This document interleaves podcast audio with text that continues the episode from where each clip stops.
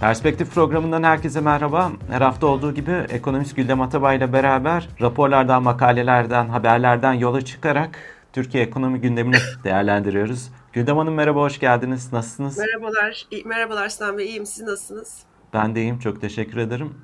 Artık yılın sonuna geliyoruz ve piyasalar açısından herhalde son bir iki haftanın içindeyiz. Ee, hem küresel olarak hem Türkiye olarak yoğun bir haber akışıyla karşı karşıyayız. Türkiye tarafında öncelikle şunu sormak istiyorum.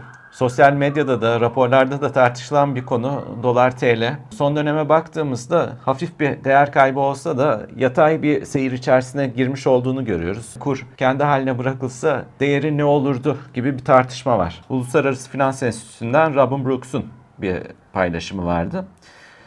Serbest bırakılacak olursa TL'nin önce değer kaybına gideceğini, daha sonrasında ama 21'e kadar gelebileceğini söylüyor dolar TL kurunun. Diğer taraftan ikinci bir görüş olarak da Tufan Cömert'in bir ilginç tweet'i vardı. Kur serbest bırakıldığında ne olur diye soranlara önce de bir değer kaybı yaşanır ama sonra değerlenme görürüz diyorum.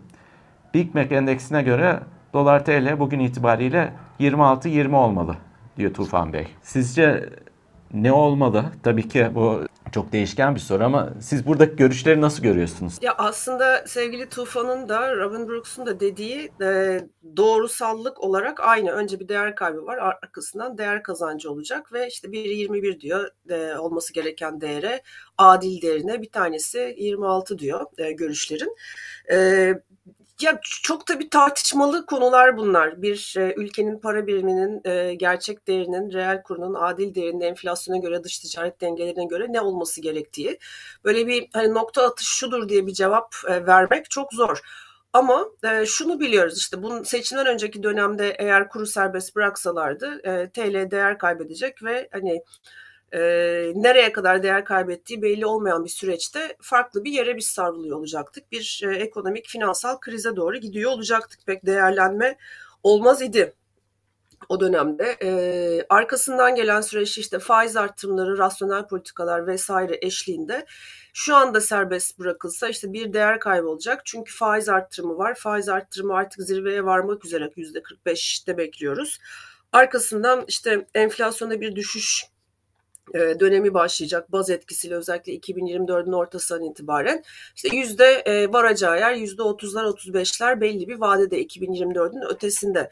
Dolayısıyla hani bu süreçte yabancı yatırımcının beklendiği yerde döviz girişlerinin olduğu yerde serbest bırakıldıktan sonra bir değer e, kazanması olası. Ama hani bu öyle bir şey ki e, hani hangi vadeden bahsettiğimiz de önemli. O, arkasından yüzde 30'a oturduğunda enflasyon hani en iyi ihtimalle 30-35 diyelim. Eğer hani ona bile gelmeden Merkez Bankamız e, Fed'den Avrupa Merkez Bankası'ndan esinlenerek önümüzdeki sene faiz indirimlerine e, başlarsa erken olgunlaşmamış faiz indirimlerine tekrar değer kaybetme sürecine girer. Hani yani FED'e öykünüp de tekrar e, bizim Merkez Bankamız da mesela 2024 ortasında ya da sonbaharında faiz indirmeye başlarsa yüzde 45'lerden arkasından gelecek süreçte tabii ki hani o değer kaybının değer kazancına dönmesi konuşulduğu süreçler değişebilir. Tekrar değer kaybına dönebilir. Yani bunu çok e, o yüzden gerçekçi bir tartışma ve önemli bir tartışma olarak da ben görmüyorum. Üstelik hani hele ki Robin Brooks'un dediğine bakarsak 21'lere e, gitmesi için herhalde kuru karamalı mevduattaki çözülmenin hiç dövize gitmeden şirketlerin de hiç döviz talebi yapmadan e, olduğu gibi herhalde TL'ye dönmesini bekliyor. E, ya da çok yüksek miktarda işte yabancı yatırımcı önden yüklemeli bir şekilde girmesini bekliyor. Yani ben 21'i de 26'yı da çok gerçekçi bulmuyorum açıkçası. Hani hızlı bir değer kaybı gördük TL'de fakat enflasyonun da işte aynı dönemde 40'ların altından %70'lere doğru gittiği bir süreçteyiz. dolayısıyla mevcut seviyeyi ben olması gereken değer olarak görüyorum. Bir de şunu da hani uzun uzun cevapladım ama eklemek lazım. Hatırlarsak bu 2004 Avrupa Birliği sürecinin açıldığı işte 2008'e gelen e, sürede hatta 2010'a kadar uzayan sürede TL'nin aşırı değer kazanması, aşırı borçlanması, özel sektörün bütün bu finansal dengesizliklerin oluşması böyle yoğun sermaye girişi dönemlerinde TL'nin e, reel olarak çok değer kazanması ve işte bu dengesizlikleri desteklemesiydi. Ben Merkez Bankası'nın o süreçlerden ders aldığını düşünüyorum. Hani o rahat bırakmak anlamında değer kaybını engellemek olarak değil, e, değer kazanma sürecinde de ben Merkez Bankası'nın rahat bırakmayacağını düşünüyorum. Dolayısıyla ne 21'i ne de 26'yı bence kalıcı seviyeler olarak görmeyeceğiz. Yani öyle bir adil değer bence yok. İkinci olarak şunu sorayım size. 2024'e yaklaşıyoruz artık. 2024'te Türkiye ekonomisine ne bekliyor? Buna dair farklı yazılar yayınlanıyor. Dün Bloomberg'de bir yazı yayınlandı. Ekonomi politikalarında 2023'te ekonomi yönetiminin değişmesiyle beraber yaşanan değişiklikleri, yabancı yatırımcı açısından olumluya gidiş tabloları anlatılıyor. Ancak yazıda bununla beraber geçmişte Türkiye'de yaşanan politika bazlı olarak U dönüşlerden dolayı yabancı yatırımcının hala ikna olmadığını ve kalıcı, sürdürülebilir bir para akışı için daha fazla kanıta ve zamana ihtiyaç olduğu belirtiliyor. Siz bu yazıyı okudunuz mu? Nasıl değerlendiriyorsunuz? Okudum. Ee, yani yabancı yatırımcılarla yaptığımız temaslarda zaten duyduğumuz, gördüğümüz raporlardan da okuduğumuz bir şey. Ee, bu tabii sadece seçimden önceki, hemen önceki ya da işte bir iki sene önceki diyelim 2021'deki faiz indirme süreciyle başlayan irrasyonel süreçten önce 2018'de başlayan bir e, dalganın sonucu. Hatta işte başkanlık sistemine dönüş değişimle beraber e, Cumhurbaşkanı Erdoğan'ın istediği şekilde daha e, kurumsallaşmadan ya da kurumsallıktan uzak bir şekilde ekonomiyi yönetmesinin başlamasının sonuçlarıydı bunlar. Yabancı yatırımcı e, kaçırıldı bu ülkeden. Şimdi bugün bakıyoruz hem e, hisse senedi piyasasına tarihi diplerde e, yabancıların sahipliği hem de tahvil piyasasında neredeyse yoklar o ilk e, TL'ye değer kaybettirilmenin engellenmesi için swap piyasasının kapatılması, bunun yabancılara çok büyük zararlar yazan yazdırıcı şekilde kapatılması hiçbir zaman hafızalardan çıkmadı. Arkasından gelen işte Merkez Bankası başkanlarının sık sık değiştirilmesi tam bir yol alınacak doğru yola girirken o tür müdahalelerin olmaları ve sonuçları ekonomik ve piyasalar üzerindeki etkileri hiçbir zaman unutulmadı. Ee, ve tabii ki en son süreçte bu işte NAS politikası, faiz indirimleri vesaire onlarla beraber bu çok yüksek enflasyon, finansal istikrarsızlık ve bir ödemeler dengesi krizi, döviz merkez bankası rezervlerinin kullanılma şekliyle beraber öyle bir ödemeler dengesi e, krizinin e, çok yakınlaşmış olması seçimden hemen e, sonraki süreçte dahi bütün bunlar yabancı yatırımcının aklında. Dolayısıyla Bloomberg yazısında da okuduğumuz raporlarda da konuştuğumuz yabancı yatırımcılarla da söylenen şu. Bir önce seçimleri görelim. Bakalım ne kadar yine seçim ekonomisi yapılacak. Evet işte Mehmet Şimşek ve ekibi e, düzgün ve doğru adımlar atılıyor ama bir de seçimlerden sonrasını görelim. Kendileri kalıcı olacaklar mı olmayacaklar mı?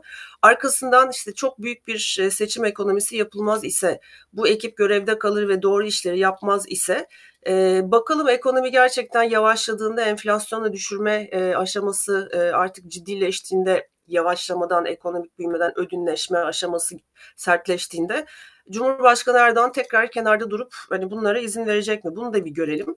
E, bu dediklerimiz hani sadece Mart sonu ile sınırlı değil. Aslında bütün 2024'ü ve hatta 2025'i de kapsayan süreçler.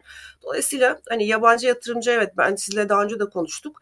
E, faiz arbitraj fırsatı sebebiyle buraya girmeye hazır ee, ama hani girip mi çıkacak? Hani vurkaç e, karını alıp mı çıkacak? Yoksa kalıcı olmak için mi buraya gelecek? Eskisi gibi hisse senedi piyasasının %60'ı piyasa değerinin yabancıların eline kadar olacak mı? Oraya kadar çıkabilecek mi? Şu anda %20'ler civarında. İşte tahvil piyasasına tekrar sıfır seviyelerden neredeyse 70-80 milyar dolar girip tahvilleri alacaklar mı? Hani bunlar soru işaretleri. Çünkü yabancı yatırımcı bütün bu 2018'den beri e, yaşananları hatırlıyor hafızasına taze. Bir de tabii işin arka planı var. Faizler küresel anlamda çok yüksek seviyelerde. Fed ve Avrupa Merkez Bankası ne kadar indirecek olursa olsun 2024 dün herhalde ikinci yarısında üçüncü çeyrekten sonraki dönemde yine de göreceli olarak çok yüksek seviyelerde faizler. Çok böyle bir sıcak para akışını e, destekleyecek bir e, sıfır maliyetli döviz piyasası arka planda da yok. Bir burada tabii ki yabancı yatırımcı derken bu tartışmalar içerisinde genelde tahvil piyasası öne çıkıyor. Portföy yatırımları, sıcak para üzerine konuşuyoruz. Daha uzun vadeli yabancı yatırımcıya ilişkin olarak da ilginç bir makale yayınlandı bu hafta. Burada da şöyle bir e, açıdan ele alınıyor konu. Türkiye ekonomisinde doğru adımlar atılıyor. Sorunlar çözülmemiş olsa bile doğru bir patikaya girilmiş gözüküyor. Bu da sıcak para getirecek yabancı yatırımcıları yavaş yavaş hareketlendiriyor diyor. Ancak halen Türkiye'nin Cumhurbaşkanı Erdoğan'ın dış politikada karmaşık bir yaklaşım içerisinde olduğu, halen Batı açısından sorun yaratabilecek adımlar atmaya devam ettiği ve bu böyleyken uzun vadeli yatırımcının Türkiye'ye henüz gelmeyeceğini belirtiyor. Siz bu yazıyı nasıl değerlendiriyorsunuz? Olana dikkat çekiyor aslında The Economist. Çok yeni bir şey de söylemiyor. Derlemiş toplamış. Şimdi ekonomide evet e, kısa vade için rasyonel adımlar atılıyor. İşte faiz artışları, yabancı yatırımcıların gelmesi için zeminin hazırlanması, rezervlerin e, toparlanması hızlıca bu sayede ve enflasyonla mücadelede yol alınması bunlar doğru adımlar e, kısa vadeli finansal istikrarı sağlayabilmek adına yeterli değil ama doğru yöndeki adımlar. Fakat peşinde olduğumuz şey yabancı sermaye. Şimdi dolayısıyla Türkiye'nin bir, bir süredir bozulan e, dış ilişkilerinde de bir e, resetleme gerekiyor benzer bir şekilde. Şimdi bunu seçimden sonra aslında Cumhurbaşkanı Erdoğan yapmaya çalıştı.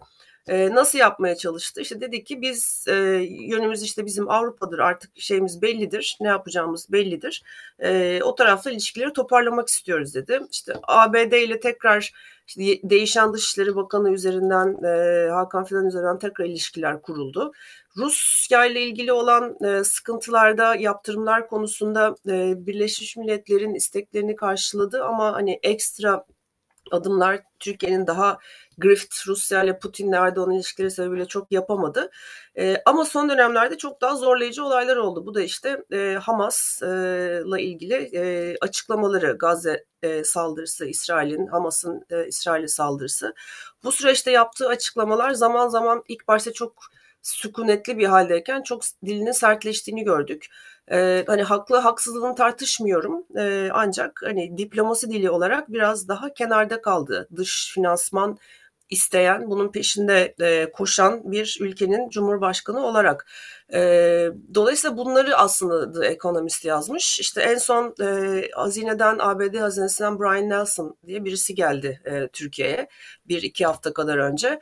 Sene başına da gelmişti. Türkiye'nin Rusya ile ilişkileri, e, Rus şirketlerle ticareti, yaptırımların delinme potansiyeli e, sebebiyle bir takım uyarılarda bulunmuştu. Arkasından biz resmi açıklamalar gelmese de bazı şeylerin kontrol altına alındığını izlemiştik. Şimdi benzer bir e, çalışmayı Hamas'ın Türkiye'deki varlığı, finansal ilişkileri, işte para toplama e, potansiyeli Türkiye zemini üzerinden, toprakları üzerinden, onun üzerinden yapıldığını gördük. E, hani bütün bunlar Türkiye'nin dış politikadaki bu Batı ile tam olarak örtüşemediği konularda işte bu finansman e, bulma işini tabii ki zorlaştırıyor. Bir taraftan da İsveç'in işte NATO üyeliğine bir onay verip bir vermeyip bir hızlandırıp bir tekrar işte geri plana atıp işte en son Bahçeli'den gelen bir açıklama vardı ne zaman Filistin devleti olur biz de İsveç'i o zaman onaylarız diye.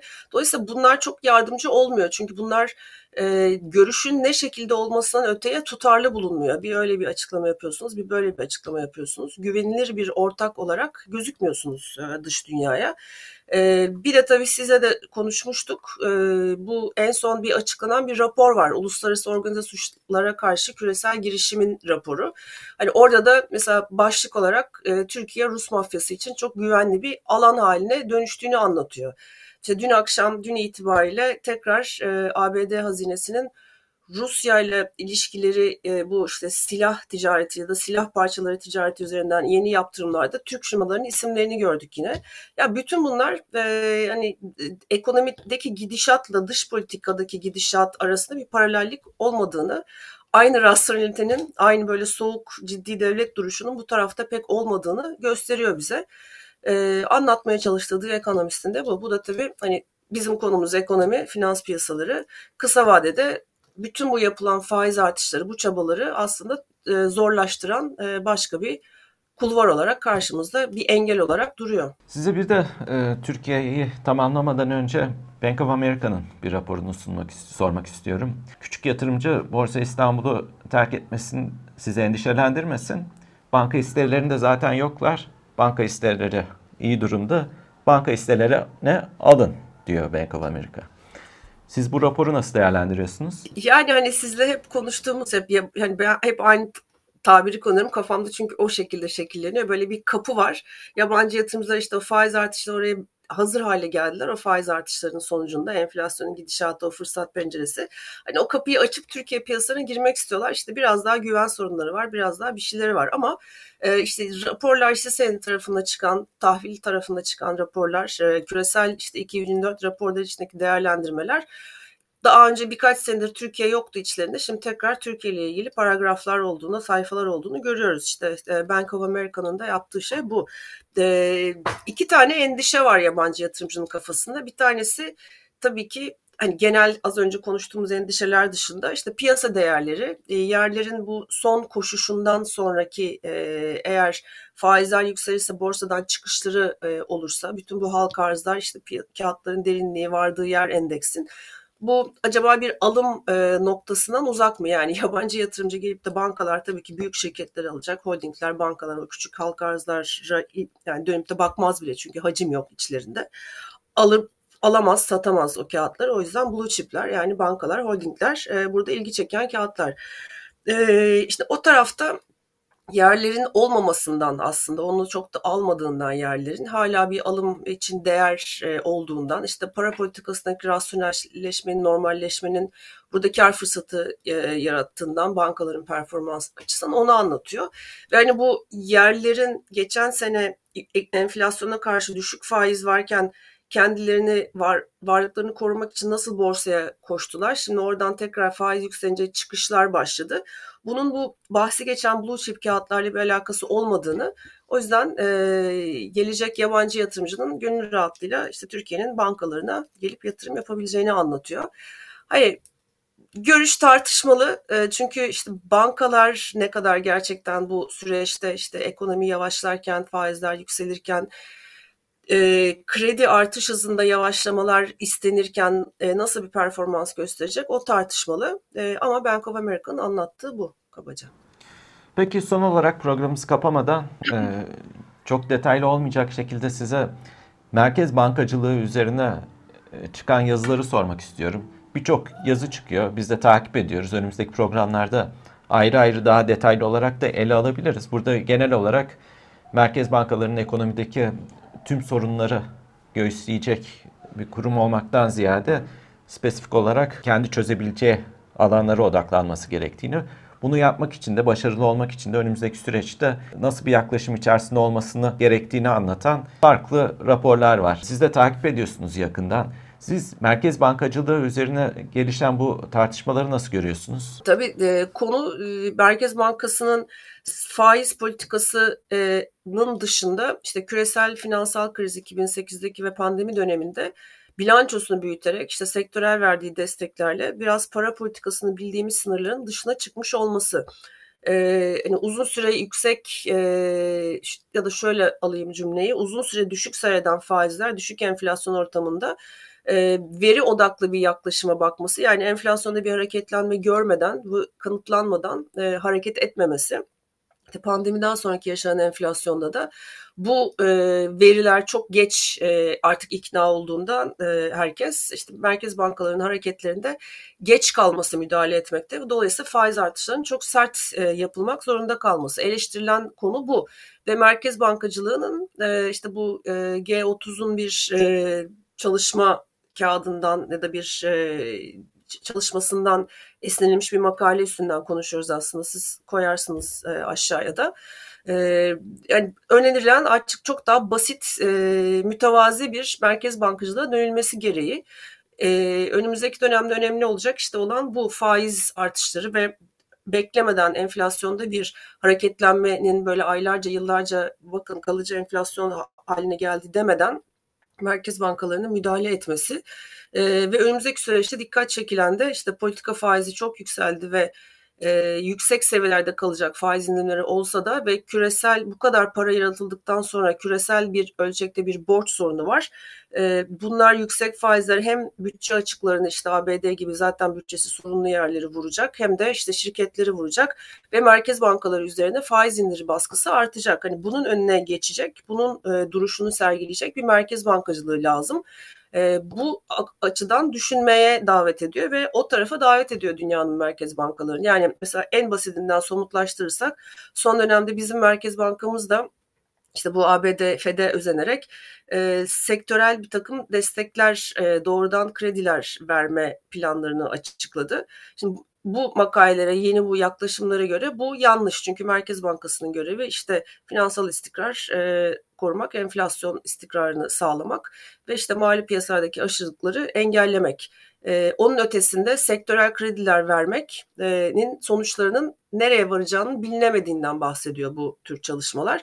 E, bizim Merkez Bankamızın da hani şu anda evet belki enflasyon düşürmeye çok odaklı ama e, biraz son 10 senenin 15 senenin merkez bankacılığının e, araçlarına özenmemesi gerektiğini belki değerlendirip düşünmesi gerektiği bir zamana giriyoruz. Güldem Hanım çok teşekkür ederim. Değerli görüşlerinizi aktardınız. Önümüzdeki hafta Neler tekrar görüşmek üzere. Görüşmek üzere.